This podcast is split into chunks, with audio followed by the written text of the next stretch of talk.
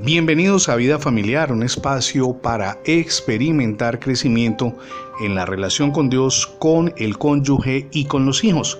Comparto con usted el título para el día de hoy. No trate de entender a Dios.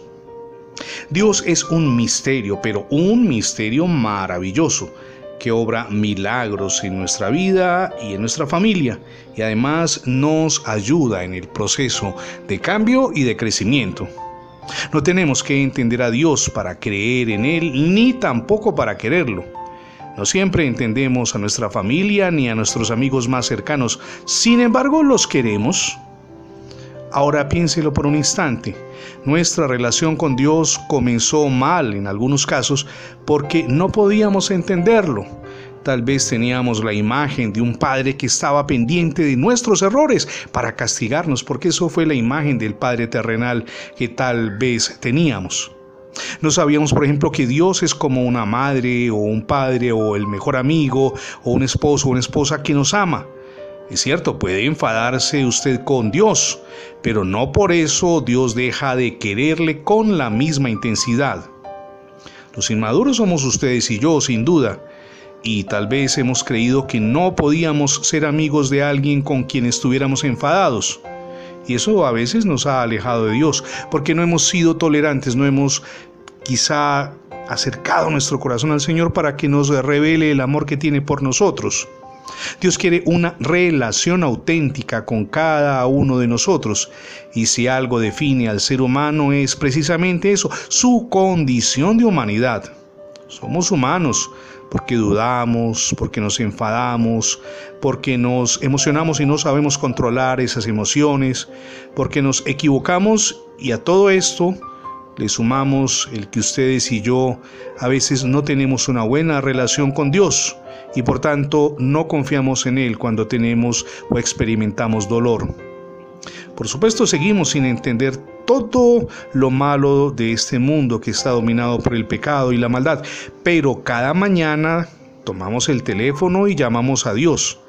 Lo hacemos también en oración a lo largo del día mediante mensajes, diciéndole Señor, yo te amo, te necesito, acompáñame en este paso que debo eh, dar, qué sé yo, para que Dios sepa que nos acordamos de Él y por supuesto aplicamos lo que dice el apóstol Pablo en Efesios 4:26. No dejen que el sol se ponga estando aún enojados, es decir, no permitimos que concluya el día sin tener una buena relación con Dios. Hay que tener un diálogo permanente con el Señor, lo hacemos a través de la oración, no solamente cuando nos postramos, sino mentalmente durante toda la jornada diaria. Si usted se está haciendo preguntas acerca de Dios, recuerde que esa es una condición apenas natural, eso es universal, es inherente a la experiencia del sufrimiento. Ahora tenga en cuenta lo que describe el apóstol Pablo en el capítulo 8 de la carta a los romanos, versos 22 al 28.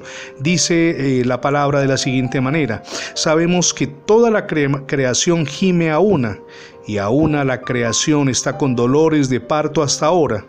Gemimos dentro de nosotros, dice Pablo, esperando la redención, pero el Espíritu Santo nos ayuda en nuestra debilidad, intercede por nosotros y sabemos además, dice Pablo, que a los que aman a Dios todas las cosas les ayudan a bien. No se quede mi amigo y mi amiga en la oscuridad simplemente porque no entiende a veces cómo funciona la luz de Dios. Simplemente vaya a Él en oración, dígale cómo se siente, exprésele sus emociones, esas situaciones difíciles que a veces vive. Simplemente hable con Dios y puedo asegurarle que su vida va a experimentar un cambio sorprendente y poderoso.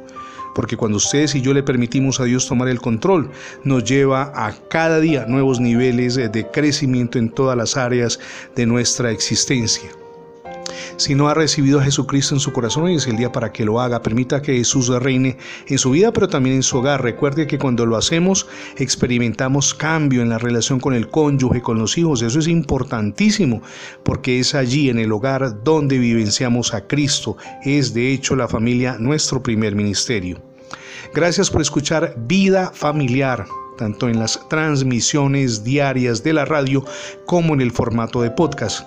Recuerde que ingresando la etiqueta numeral Radio Bendiciones en Internet tendrá acceso a más de 20 plataformas donde tenemos alojados nuestros contenidos digitales. Le animamos también para que se suscriba a nuestra página en internet.